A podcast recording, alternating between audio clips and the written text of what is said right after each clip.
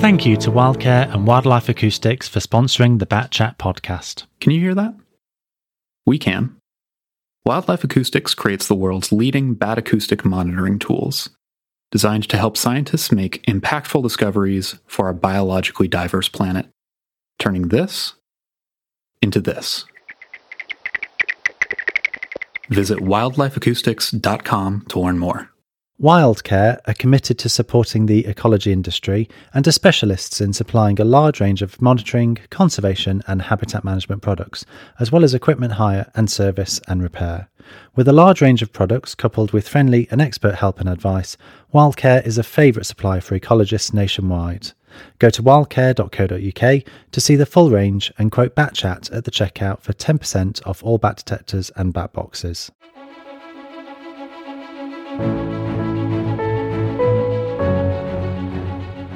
This is Bat Chat, the podcast from the Bat Conservation Trust.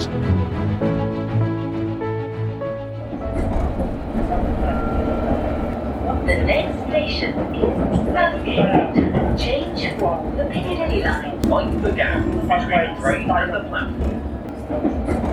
Hello and welcome to Bat Chat, the podcast from the Bat Conservation Trust. I'm Steve Rowe, and these next two episodes form a two-part special recorded at the Natural History Museum in London with two of its staff who, whilst working separate areas of the museum, both deal with bats as part of their daily jobs. Next week, I speak with the curator of mammals, but today we're with the biodiversity training manager. The Angela Marmot Centre for UK Biodiversity at the Natural History Museum is unique within the UK. In addition to acting as a centre to promote the appreciation and study of UK biodiversity, it aims to address two of the central problems facing biodiversity and taxonomy, namely how to inspire and nurture existing and future naturalists and how to engage the wider public in natural history science. Last autumn, I visited the museum just before opening hours, and in a room hidden away just behind the Hintze Hall, where Hope the Blue Whale plunges down at the 5 million visitors who go to the museum every year, I sat down with the biodiversity training manager at the centre, Steph West, and my first question was, what does her job entail? Well, all sorts of things, actually. I came in originally to run a project called Identification Trainers for the Future, which was about training people, particularly around identification skills for some of the harder-to-reach groups in the UK, a lot of invertebrate stuff, lower plants, lichens, those sorts of things. And following on from that, I was very fortunate to be offered a full-time permanent role here, looking at how we continue to do that after the project. So essentially my role is the legacy of the ID Trainers project for the museum.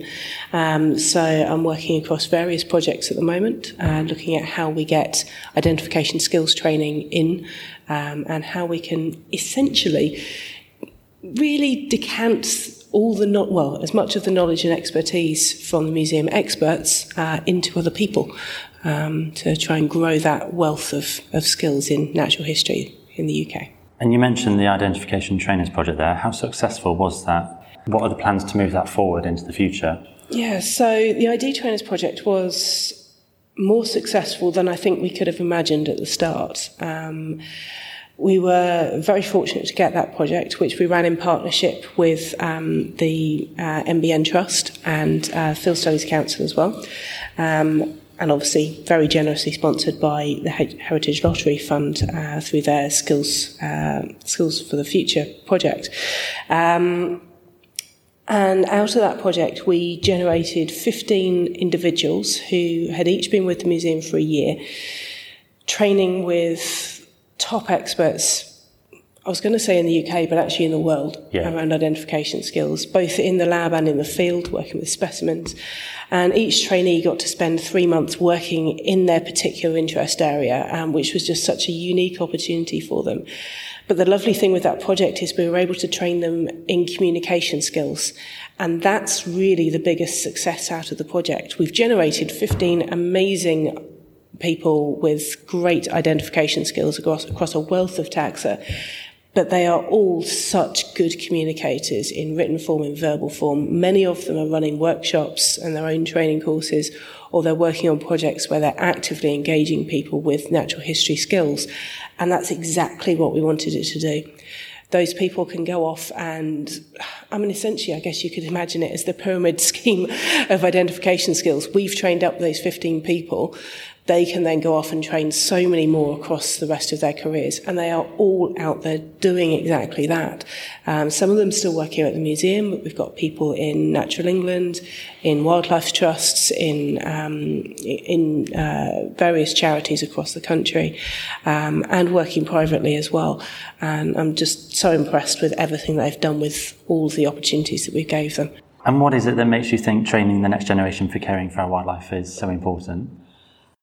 Identification skills are something that a lot of people kind of forget about in conservation. And I've worked in various different guises throughout ecology in the UK over the years now. And identification skills seem to be the one thing that a lot of people miss, particularly for the tricky things, particularly for invertebrates, because they're hard to do. They're really difficult. There aren't many people with that skills and that knowledge, and often the texts, the field keys and things like that are verging from non-existent to terrible in some cases, and that makes it really inaccessible.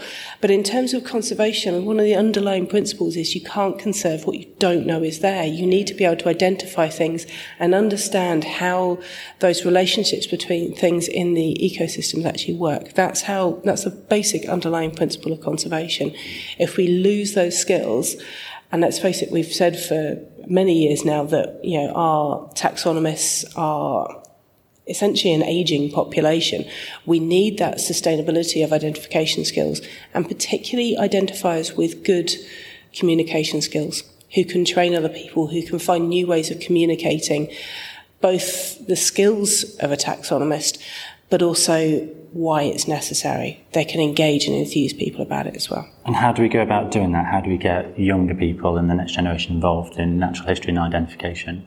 Well, it's actually been a fascinating process for me doing the ID Challenge project and everything I've got involved in subsequently, because that will and desire to learn it is very much there. I've met so many enthusiastic young people from very young age through to people who are starting to make choices about university and beyond as well. And there is so much enthusiasm for it, but also a confusion about where to start. And I think what we need to do is to work on making those skills accessible through things like better ID guides and through making training accessible and affordable for people to be able to get to. And through just showing that love and that passion doesn't need to go away. When you were 10 and you turned a log over and you got excited about all the things scurrying around underneath it, that's the best thing I find about ecology and conservation, is that you get to still do that when you're a grown-up. Yeah. And actually getting people to understand that love and enjoyment of watching wildlife can carry on through your entire life. And presumably being the centre for UK biodiversity means that you've got a huge responsibility for all our biodiversity, including our bat species. What work does the centre do to help to conserve species in general, but also bats specifically, and how closely do you liaise with BCT on this? So, we do quite a lot of things in the centre. Our biggest role really is about making the museum is accessible as possible to people who want to develop their ID skills. So as well as training, we run an identification and advisory service for literally anyone can email us, ring us up, post us a specimen that they found, and we'll help them to identify it. We also offer a visitor space so people can come in and they can start to work on their own ID skills using our microscopes and our photo stackers and things like that for free too. So they can come in and use all of our facilities. And then we also support recording groups and wildlife groups and things as well. We've got a space that people can come and use, and it's used by a lot of groups and societies around the world to run their own workshops and to spread their own information out to other people. But some of the things that people don't realise that we're necessarily doing from here is we also manage the UK list of species. So that goes off to the MBN. So we essentially manage the names of everything in the UK. So all the synonyms, all the confusion in taxonomy when groups get split or lumped back together, we manage all of that and then pass that information on to the MBN and to other organisations like the JNCC to support that conservation effort and recording effort as well. And then we run things like citizen science projects to get the general public enthused and contributing to science.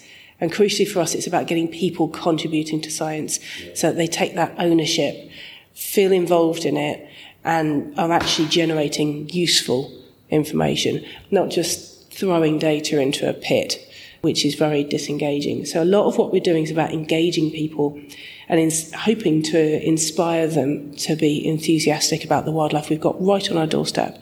So we're doing all sorts of things. And then we also liaise with other organisations and with the rest of the life sciences department too, supporting research. And we've recently started up a few projects looking at the use of eDNA in conservation. So we're working on two projects at the moment, one of which is just about to start. It's really exciting because it's around chalkgrass and restoration in South London.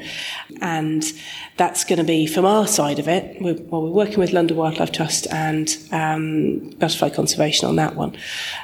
And that's a project that's been sponsored by the players of the People's Postcode Lottery to do all this amazing restoration work. But the bit that we're working on is the really exciting science side of it, where we're looking to see if through things like malaise traps and pitfall traps, if we can sequence and barcode the species within those traps and therefore get a much more effective, faster list of invertebrates particularly, which can then be used for conservation.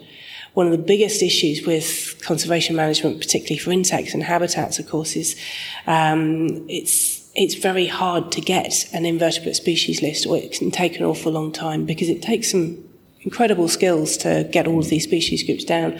Often you might need to send samples off to multiple different experts, which may take time to get back, in some cases, if at all.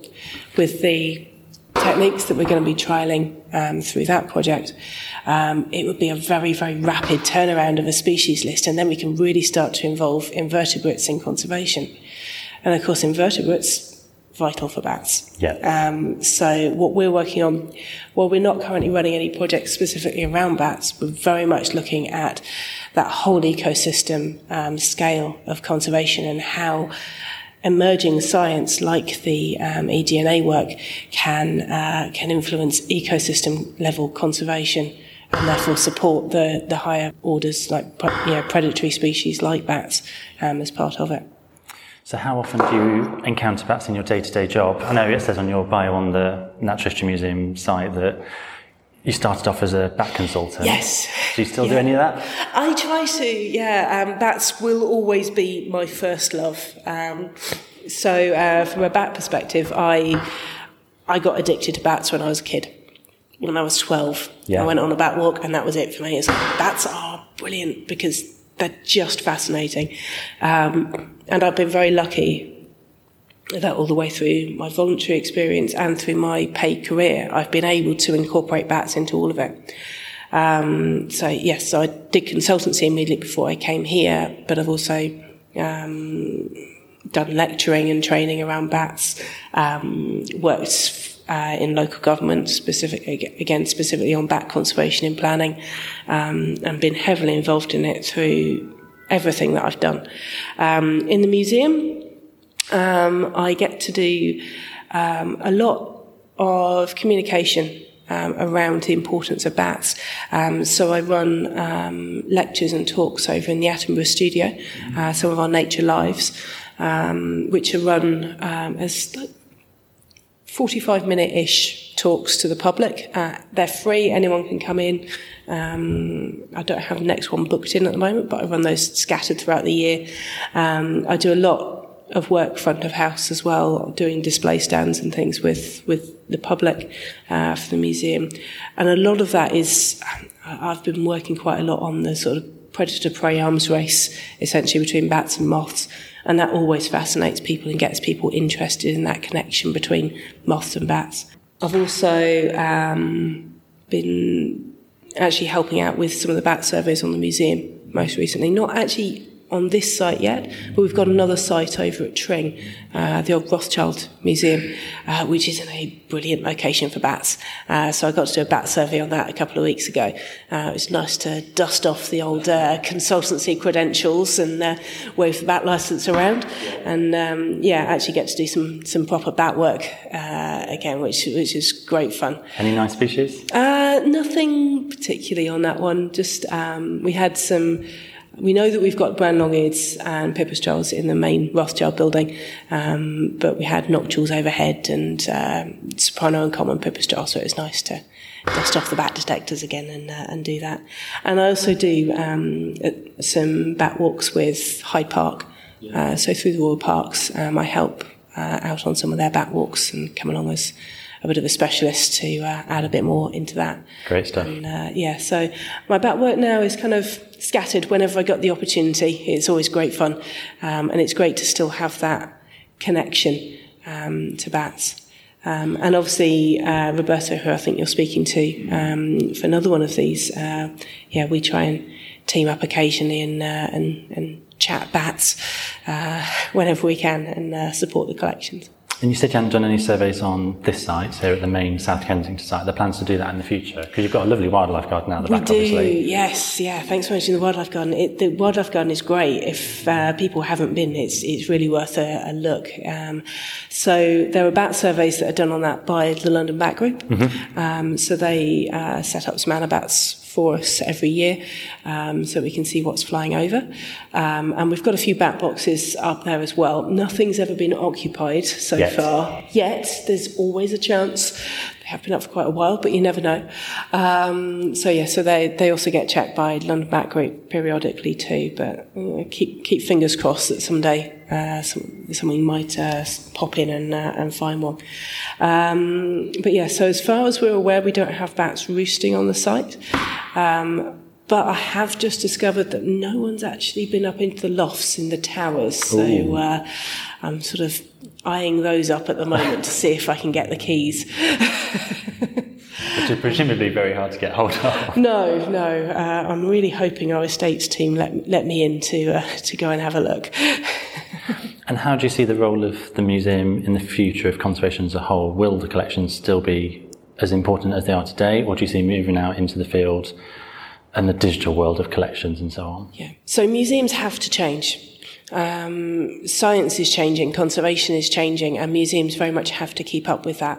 The reason we built the Darwin Centre 10 years ago was to have better facilities for collection storage, but part of that is around storage of genetic material as well. And that is very much how the museum is going forward. We're currently working on two very ambitious projects, one of which is around digitising our existing collections, so to make them more available to to people to use, particularly for scientific research, a lot more 3D scanning of large objects, but also imaging of objects as well, so that people can discover what we've got in our collections more. We're also digitising the data associated with collections as part of that project, so people can access the information around the specimens and the collections much more readily, which is great because that's how we get the museum out of just its physical location in central London. The advantage we've always got in collections is it's not just a static collection. People think about, museum collections as being a static collection of very old, very dusty taxidermy and a lot of pinned things. The important part of museum collections is it lets you time travel. Mm. The time series of material that we have in here, from material from the 1700s and earlier in some cases, through to modern material, we're still collecting actively now to keep that time series alive. It means that you can look at changes in flowering time, you can look at changes in distribution, changes in abundance, changes in our understanding of species, morphology of species may change over time. And obviously where we're working in a changing environment and a changing climate, that's vital information to know. And we can't do that without that time series of information. So it's critical that we keep collecting material, but also that we look at new ways that material can be used. So one of the projects we're working on at the moment is going to be around full genome sequencing. of material from the UK. That's entirely revolutionary. The ability and the speed with which we can full genome sequence material now is unprecedented. So we need to be ready to collect and to hold that kind of material. You may have seen quite a lot of press material that came out a couple of weeks ago around a field trip that we took up near Liverpool, deliberately collecting material, but collecting it straight into liquid nitrogen so that we preserve all of the genetic material and therefore the quality of that material for the future, so that we can go off and we can sequence material, but we've got the material able to do that. It requires a different type of storage to what we're used to. Yeah. So that we're having to work on, and different ways of collecting and all sorts of things. But very much it's about making sure that the museum collections are ready for future technology as that comes through, and being very much part of the development of that technology, because it is going to change how we do conservation, and the museum is very much at the forefront of doing that at the moment. And looking forward to the next generation of bat conservationists, how many of the children who visit the museum take a genuine interest in bats? Is it more difficult to foster interest in less obvious and colourful taxa such as bugs rather than, say, birds or flowers? I think the second you get... Actually, it doesn't matter if it's a young person, actually, or if it's an adult. Once you actually physically show people something, they're incredibly curious, and you can have everything from, someone screaming because they've just seen a moth, even though it's quite clearly got a pin through it and has done for quite some time, and I've had that, through to actually being able to watch video clips of bats emerging from roosts, or, seeing a taxidermied bat in the hand. People almost instantly get fascinated. And once they're fascinated, they're curious. Someone once told me you can't be both curious and afraid. The two can't coexist. So as soon as you've got their curiosity, the fear around bats, which does still happen, or the fear around moths and things like that, goes away, and people get fascinated. And there are so many in-depth stories about behaviour that it's always going to hook people in. It's just having that opportunity and that vehicle to be able to show people what it is about bats that's going to fascinate them as an individual, and knowing how to communicate that. And once they've got that fascination, they're hooked, and they'll always take that little snippet of information away with them. Even if they don't do anything with it, it's always going to be there, and they're always going to think slightly differently. So the opportunity that this role, even though I'm not working on bats specifically in the museum, the opportunity I've had to hook people into bat conservation, change their minds a little bit about those terrifying animals flying around in the dark. It's been a fascinating opportunity to do that, and really shows the value of good communication and the value of having collections that you can just put in front of someone, put in their hand and go, that's amazing. This is why I love it. It's why you should love it as well. And what is it about the nocturnal world that you love so much? It's still so unexplored. Often when you're out doing bat surveys, you feel like you've got the whole world to yourself. As long as you don't let your imagination run too wild at certain points. But you feel like it's just you and the wildlife out there when you're sat out there doing a bat survey sometimes. And I love that connection with nature, that fact that you're getting a glimpse into a secret world that's hidden from so many people, and is fascinating and is complex and is full of different social interactions and complexity around predator-prey interactions and all that sort of stuff. I find that as exciting and amazing as when I first discovered it when I was a kid, and I genuinely hope that never goes away. And I 41, I can't see that happening now. I think I'm hooked. And what do you wish you'd known when you started as a bat surveyor that you know now? Oh, that's a good question. Never forget the coffee for a start.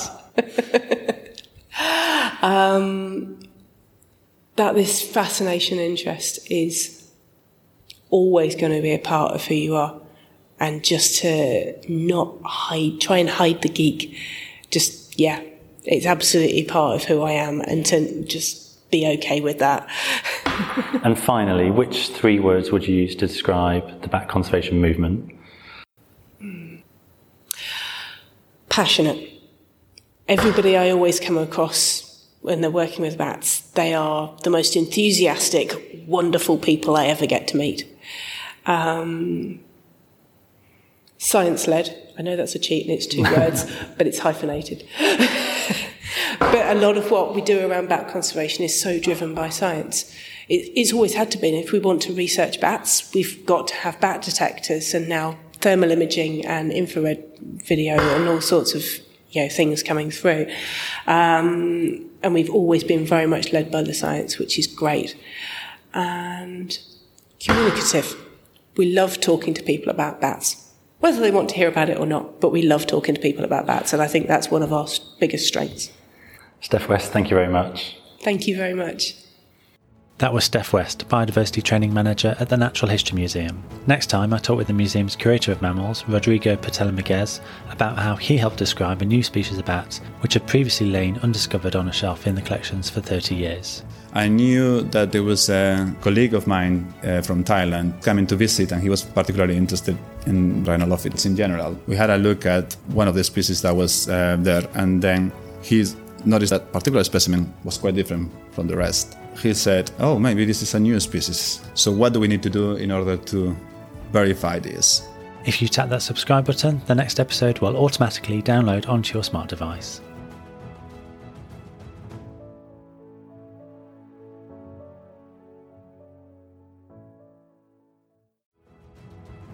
Now, lots of you have seen me in branded t-shirts and hoodies with the Bat Chat logo on, and you've all been asking me when they'll be available. Well, we're thrilled to let you know that a whole range of Bat Chat clothing and tote bags is now available for you on our T-Mail store. The link's in the show notes. Whether you're a long-time supporter or a new member of the Bat Chat family, we can't wait for you to share your photos of you wearing our merch on social media. Be sure to tag the Bat Conservation Trust in your posts. If you're listening to Bat Chat on Google Podcasts, we wanted to let you know that Google have announced they plan to discontinue their app later this year, so we recommend making the switch to an alternative podcast app, and we've put some links in the show notes to alternative apps that you can follow Bat Chat on so that you don't miss any future episodes.